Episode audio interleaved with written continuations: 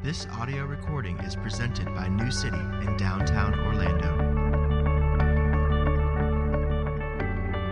Galatians chapter 4, verses 4 through 7. But when the fullness of time had come, God sent forth his Son, born of a woman, born under the law, to redeem those who were under the law, so that we might receive adoption as sons.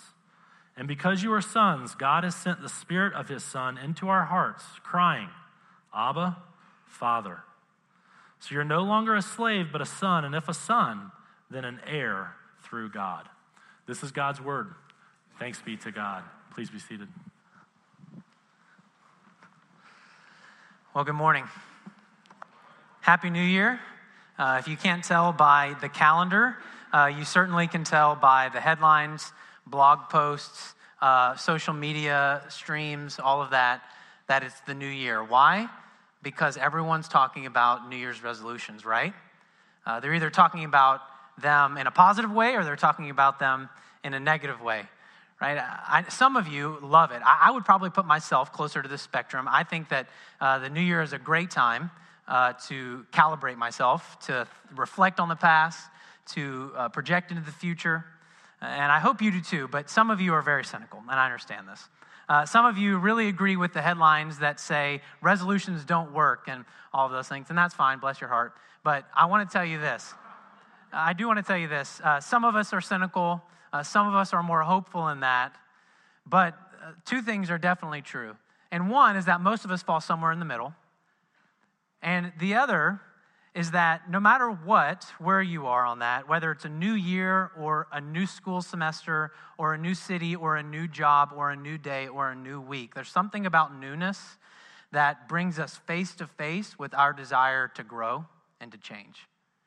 Right? Just think about that. Think about the last time, uh, maybe it was two days ago on January 1st or leading up to it, or the last time you took a new job or new responsibilities or started a new school semester.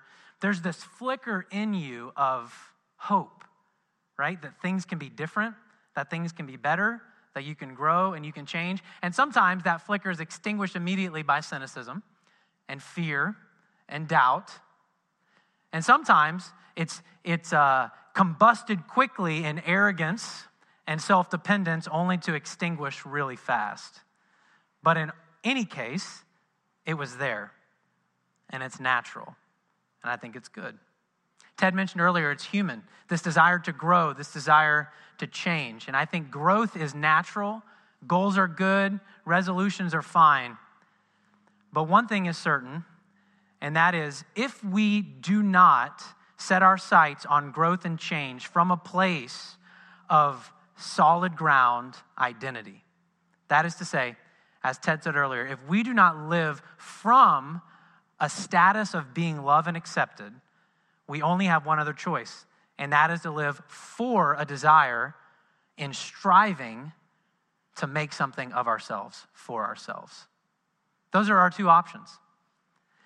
And so we're starting the series this morning. Our normal, uh, I should say, our steady diet at New City is to preach through a book of the Bible. We just finished First John, and that's usually what we do. We start at the beginning of a book and we just keep going until we get to the end, and then periodically we go to various passages and do various topics, and that's what we're doing in the month of January. And we're calling it Calibrate because think about this with me. Uh, anytime we think about how we would like to grow, how we would like to change, uh, we have a standard that's in our mind. Yesterday I was driving, I can't even remember where, and uh, there were two police officers on both sides of the street outside of their car with radar guns, right? And I have some friends who are police officers, and I know that you have to calibrate those things, right? Because if it says I'm speeding, how do you know unless it's calibrated to a standard? And so those things are calibrated regularly, I hope. And I know that my life needs to be calibrated regularly. But the question is, what will I calibrate it by? And so, what we want to talk about this month are fundamental truths that the scriptures teach us to live from instead of striving for. I want all of us to change this year, and I'm going to talk more about that. I want all of us to grow. I want all of us to grow out of cynicism and into proper hope. But the only way we can do that is to calibrate our lives according to God's word. Otherwise, how do we know what to want? How do we know why we want to change? How do we know what we want to change? we need to be calibrated regularly.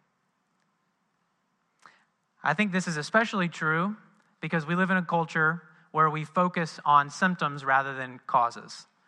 We tend to treat symptoms rather than causes. So, for example, another way to say it is we address behavior when there's something more fundamental to that. I was thinking about this.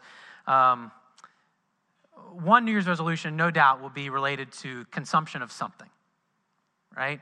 Uh, I, uh, you might say, I'm, I'm a chronic overeater or I'm a chronic uh, over streamer, right? Netflix, Hulu, something like that.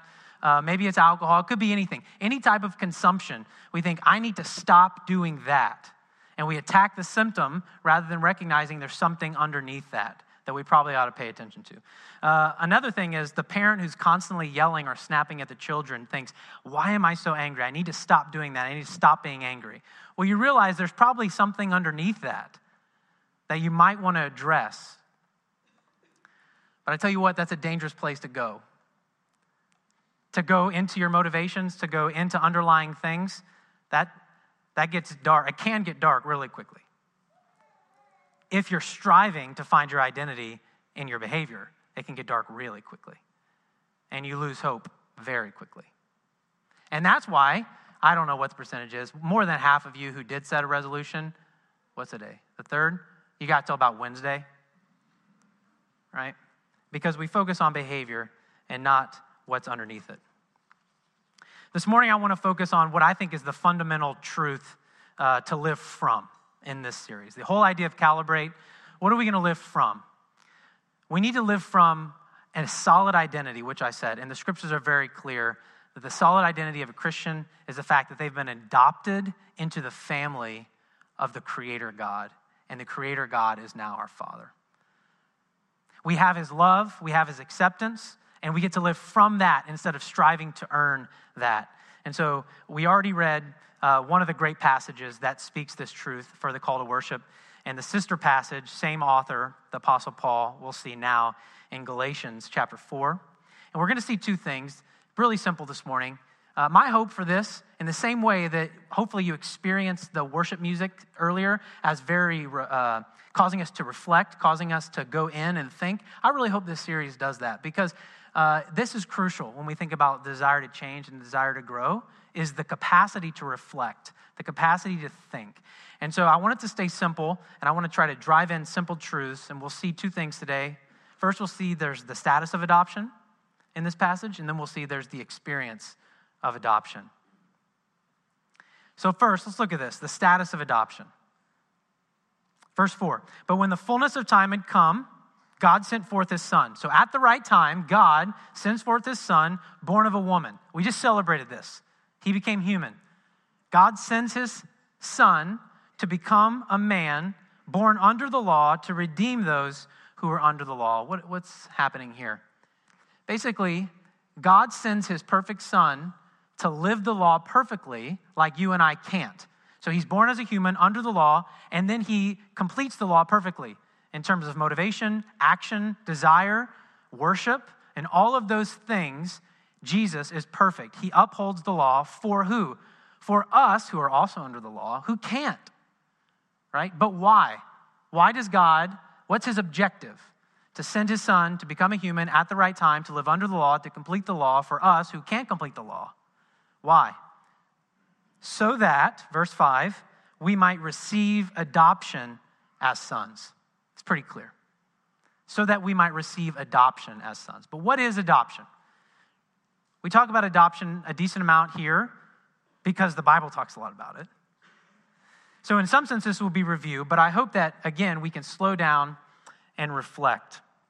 Adoption as sons is what it says. The NIV says the full rights, I think it says the full rights as sons. All right, this, this word sons was a technical word uh, in this Greco Roman culture. Uh, adoption as sons is a legal term used in the adoption and inheritance laws of first century Rome. So basically, this is what would happen. A wealthy person may get older and not have an heir, and they get to towards the end of their life and they think, who am I going to give this inheritance to? Who am I going to pass on my wealth to? Who's going to carry on my name and my honor? And so they choose someone and they adopt them into that place. All right, now a few things happen when they adopt them into that place. I don't know what the paperwork looked like, but I do know there was an official process.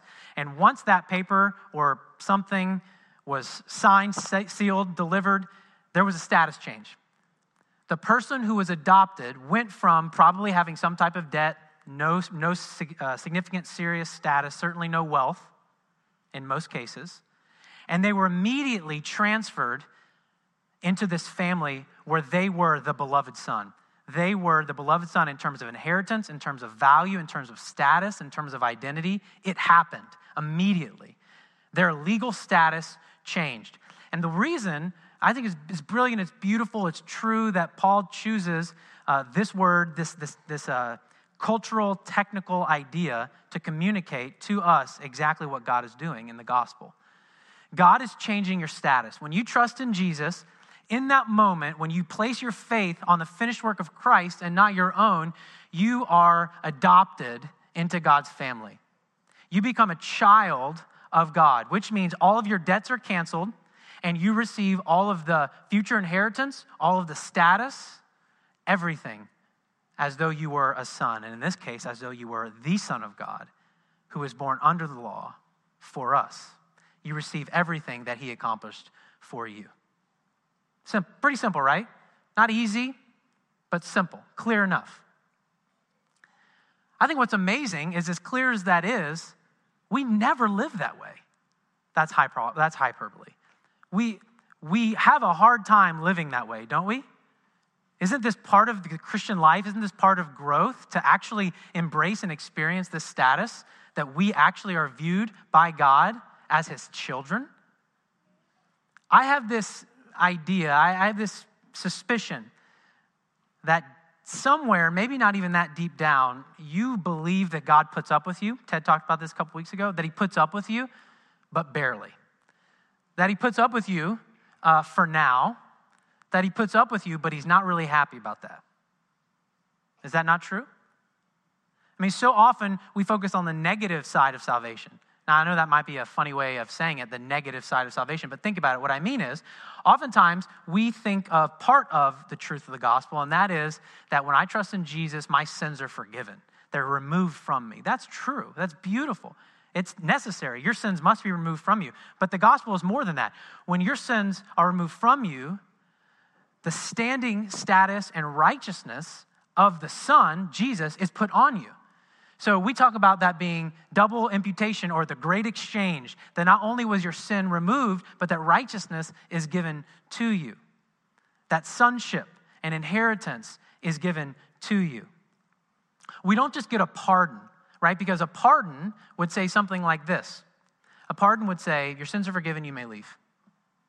Get out, get out of my courtroom. But when we, when we, excuse me, when we receive adoption, it's your sins are forgiven, but you're not just free to go, you're free to come. You're now my child. Come. There's this, there's this verdict, this transfer, and then there's this open arms, and then there's this running. But it's not us to the Father, it's the Father to us in Jesus. That's the gospel. That's the status of adoption. And I tell you what, I have this native natural inability uh, to not believe that uh, at least not functionally. And this, and this is how uh, I want us to think about this. Um, I, if you think that you have a hard time living fully in your status of adoption, let me ask you some questions. Okay? If, uh, why are you so sensitive to criticism? I mean, seriously. If you're accepted by the Creator God, why can't you take some helpful criticism? Why can't I? Why do you fear failure so much? I mean, seriously, why? Why are you so scared to fail when you try things? Why does asking for forgiveness seem like psychological death to you? Right? Psychological, emotional, spiritual death. Why are we secretly comparing ourselves with others all of the time? Oh, you don't do that? Why am I doing that? Why must you always be right, safe, secure, and defensive? Why can you only handle praise? Why are you an expert at pointing out what's wrong and you're always dissatisfied about something? Why do we treat prayer so often as a last resort? Why do we need to constantly point out our own accomplishments for fear that someone else, somehow, some way, might overlook them? And they're really important to us because we have a record we're trying to build up. Why? Well, so we know that we're accepted, so we know that we're okay. Now, we struggle with these things because, as we say a lot at New City and as other people say, it's because rather than living as adopted children, we live as orphans, spiritual orphans. Now, just imagine though, in this status of adoption, I'm going to tell you now some things. If those are questions that sting a little bit because they resonate, I want to tell you some things that can be true about us and are offered to us in this status of adoption. And that is this because we are adopted children of God, we can live in daily, self conscious partnership with God because He always longed for us to commune with Him. He's always there. We can live and not be fearful. We can be open to criticism since we stand in Christ's perfection, not our own. And we're able to examine our deeper motives. This is what I'm getting back to earlier, right? If our security and righteousness and identity comes from the finished work of Christ, we don't have to be fearful in repenting of our motivation. We don't, it doesn't, it's not so dark anymore. Remember the first John series? We actually realize that coming into the light is being increasingly honest with yourself and with others about what you need to repent of, of, of who you are, and letting God's light shine into your heart. And the more frequently we do that, we receive transformation.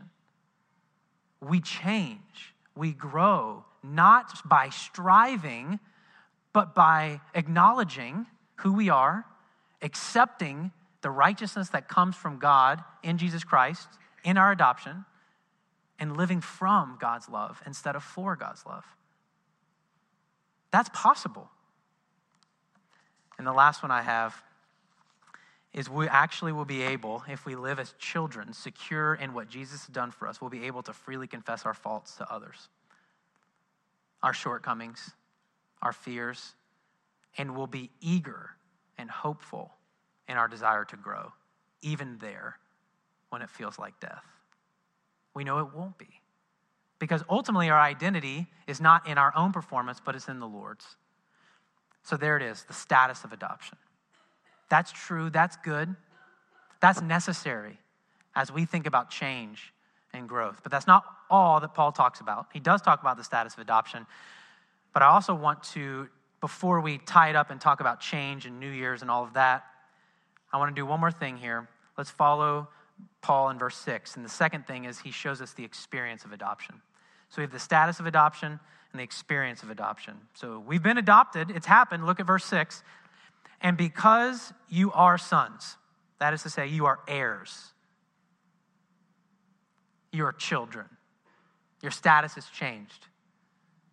Because of that, God has sent the Spirit of His Son into our hearts, crying, Abba, Father. So you are no longer a slave, but a son. And if a son, then an heir through God. Now, I wish I could talk about so much more that came earlier in this chapter. We went through Galatians a while back. I'd recommend going back, listening to that. It'll be worth your time. We can't get into everything, but, but let's talk about this. Let's make one observation. Do you see in verse 4 that the agent that God sends is his son to accomplish something in the world on our behalf? That happened. Now, look, he sends someone else. In verse 6, God has sent the Spirit of his Son into our hearts. So, in the first case, God sends his Son to accomplish something outside of us in the world. And now God sends his spirit to accomplish something inside our hearts. And that is that the spirit would give us the experience of our adoption. Our status is already there, but increasingly we'll experience it. The songs were amazing this week for me because I knew it was coming. And I hope that you can think back and read and see all of the connections. But when we talk about the beauty of experience and, and the welcoming of God's Spirit, we know that it's only by God's grace that we've been adopted, and it's only by His mercy that we will receive experience of that. And that's exactly what Paul says. We read it earlier in our call to worship, and we read it now that by God's mercy, the Spirit has been sent to assure us that our adoption is true. Now, listen, I understand it can be dangerous to talk about experience. I understand it can be dangerous because we all have different experiences from different church traditions that emphasize different things. I understand that, that, that some of us are bringing that in. I also understand that we live no longer, many would say, in an economy of knowledge, but an economy of experience. And that is what people value most is experience, whatever it is thrill, experience. We're, we're, we're striving for experience. But I don't want to shy away from the fact that what this text says is that our Father wants us to experience assurance. He wants us to experience His presence that we sang about. He wants us to experience Him. I want that. And I know that you want that. But sometimes we don't experience it. So the question would be uh, what happens when we experience it, and how do we experience it? Okay, so what happens? Just most basically, uh, Paul says that the Spirit is given to us to cry out, right? Crying out is, is this, this very strong word, actually. And it, it brings with it this idea of deep passion and feeling. So in this passage, it's clearly the Spirit crying out. What we read earlier in the call to worship is that when the Spirit cries out, it resonates with our heart, and our heart starts to cry out. And then the Spirit, who's leading us into this deep passion and feeling and experience, brings us along into His experience. And then we resonate, and when we hear, we are adopted children of God. We say, Yes, we are. Although oftentimes we're like, Yeah, that's true. And both are good, both are necessary. But the other thing, what else does it do besides resonate our spirit with this deep passion and feeling that the Holy Spirit is crying out with, but also it creates intimacy and prayer. All right, where do I get that? Pretty simple. Uh, who do we cry out to? Our Father. What is prayer? Prayer is crying out to the Father, it's worshiping the Father. And so, what happens is when the Spirit comes to give us an experience, it gives us an experience of deep passion and worship and intimacy and prayer. And these things bring assurance. Now, assurance is a word in the church that we're used to. We use that word.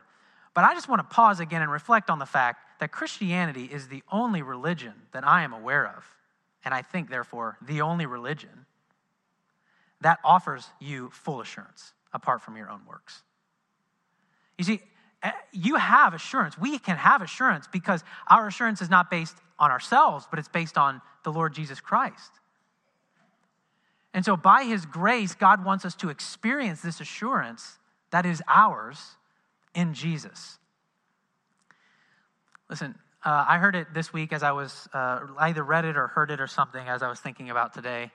Um, and, and the reflection was this uh, you don't have to teach a child uh, that their parent, uh, to expect that their parent should love them. Right? So I see that. My daughters just expect me that I will love them right? They just they just come to me and they're really resilient almost in that fact. They just come to me no matter how many times I fail them, and uh, they just expect that I'm going to love them this time. I mean, it's just amazing to watch that. Uh, they come up to me and, uh, Daddy, do this for me, do that for me. Uh, Daddy, I love you. My little girl, both my girls are sweet in their own ways, and they have their, their own ways that they express affection towards me. But I was reflecting on that and thinking, I fail them, and they still continually come back to me. And I think about the fact of how reticent I am to go to the Father when I fail Him, and He's never failed me. What is, what is wrong with me? I, I think it's called lots of things, but it's at least sin, and I have a feeling that you're also infected with that. That you are haunted in certain areas of your life with this deep suspicion that you are not worthy to be a child of God. And the accuser begins to attack you and make you doubt to where you would rather run to darkness instead of to light and the Father who would welcome you and have you. So if that's what's offered to us, how do we how do we get it? Because God is giving it to us. I think that it's not magic, um, and I think it's relatively simple and straightforward. Uh, we don't ask for the experience. We meditate on what Jesus has done for us and who God is regularly. We don't ask for the experience. We go and meditate and we worship and we praise God for what He has done in Jesus Christ. And this is why we want to create a culture of Bible reading, particularly through CBR. It's not because we're earning anything, it's because a daily practice of meditating on the scripture through the gospel, of first praising God for who He is and what He has done which, which leads us to confess our sin to Him in that specific area, and then come to Jesus and see how Jesus has freed us, that we don't have to commit that sin anymore, that we don't have to struggle with that anymore. But not only that, but He's already paid for it, and He will secure our salvation in the future. He will glorify us, He will change us completely. And as we meditate on that over and over and over, the Spirit who lives in us will say, You see that? That's true about you. That's true about you. You see how you're growing? You see how you've changed? You see what I've done for you? And increasingly, our spirit will say yes, and we will experience Him over and over and more and more. That's why we do CBR. That's why we meditate on the Lord.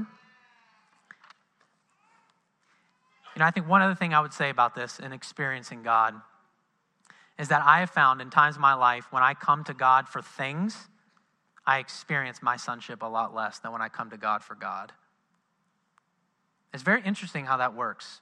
But I think it has something to do with this. I don't need the Holy Spirit to ask God for stuff. I mean, anybody can ask God for stuff, right? If He's God, you ask Him for some stuff. Now, we should. We should ask God. We should petition to Him. We should also ask on behalf of others. But I've found that when I really focus in that first step in CBR of adoration, when I list all of the reasons as to why God is worthy of my praise, I begin to see how beautiful He is. And that comes from the Holy Spirit. And then I realize God is not an end to some, He's not a means to another end, He is the end. And it, and it, it creates in me this longing and this desire for more of Him.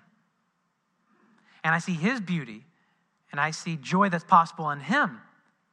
And you know what I find that's interesting? It all of a sudden changes the types of things I'm asking for. It changes my expectation in good ways. It recalibrates my hopes and dreams and fears. See, when the Spirit is working like this, we find Him beautiful.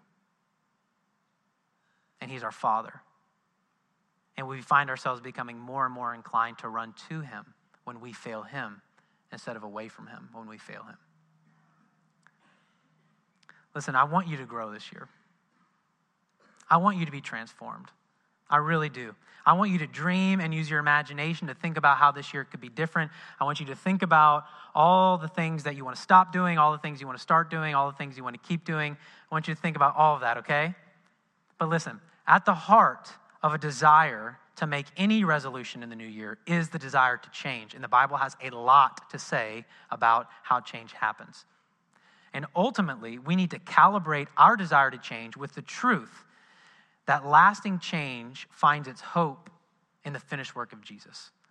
Change that lasts, change that matters, will be rooted in an identity that's found in Jesus. And when we calibrate our desire to change against that finished work, it oftentimes will change what we think we need to change because it will realign our desires for change. If we desire to change for the sake of earning life or getting life, we will ruin our life in a frantic treadmill of striving. Everything you do will be for striving. You'll think, if only I can get this, if only I can be this, if only I can look like this, if only I could act like this, if only I could do this, if only if I could live there, on and on and on, then I would be okay. But, but the other side is this if we resign to the belief that we can't change, what happens? Well, we say, hey, this is nothing I can do about this. Like, I'm always going to be angry. I'm always going to be undisciplined. I'm always going to be unorganized. I'm always going to have a short temper. I just have to be okay with that. Either way, you'll become self righteous, self reliant, and miserable. I promise you. You'll be unable to fully love others because your striving, my striving, will lead to hopelessness and turning us in towards ourselves. We will have no capacity to love others. We have no capacity to change because we will be on the treadmill of striving. And the gift given to a Christian is that we start from a place of being a beloved and adopted child of God who doesn't have to do a single stinking thing to earn any love from their father. Think about how secure that is. Think about how sure that is. Think about how eternal that is. And because we're secure in this eternal love, we will pursue growth and holiness out of a response from the security we have as opposed to striving to earn. So this year, I do want us to grow. I want all of us to grow. I want us to increasingly, daily, regularly calibrate our lives by the truth that we are loved in Jesus Christ, that we are adopted children of God. And when we do that, we will change. When we do that, everything will change. And over the next three weeks, I want us to consider what are some of the key things that we can calibrate our desires and hopes and dreams on as we think about what God might actually call us to do in 2016. When we think about how God actually might lead us this year, when we think about all of the things that God, by His grace, will use us to accomplish in the life of others, our neighbors, our friends, our family members, our coworkers, and in the world. Let's pray.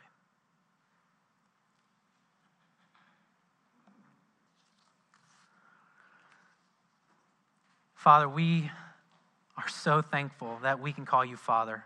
I, I say it, I say Father, and so often I confess I don't reflect on the fact that you are my Father. It just becomes a word to say. We want to know you more. We want to delight in you. Your word is so clear that you are our hope. You are the source of all joy, all security, all power. The only way we will be transformed is by being adopted into your family, by being reconciled to you, by receiving your Holy Spirit, being sent into the world to be used by you. We ask that we would repent where we need to repent, but that repentance would lead to life and joy. Keep us from cynicism, keep us from arrogance, lead us in dependence.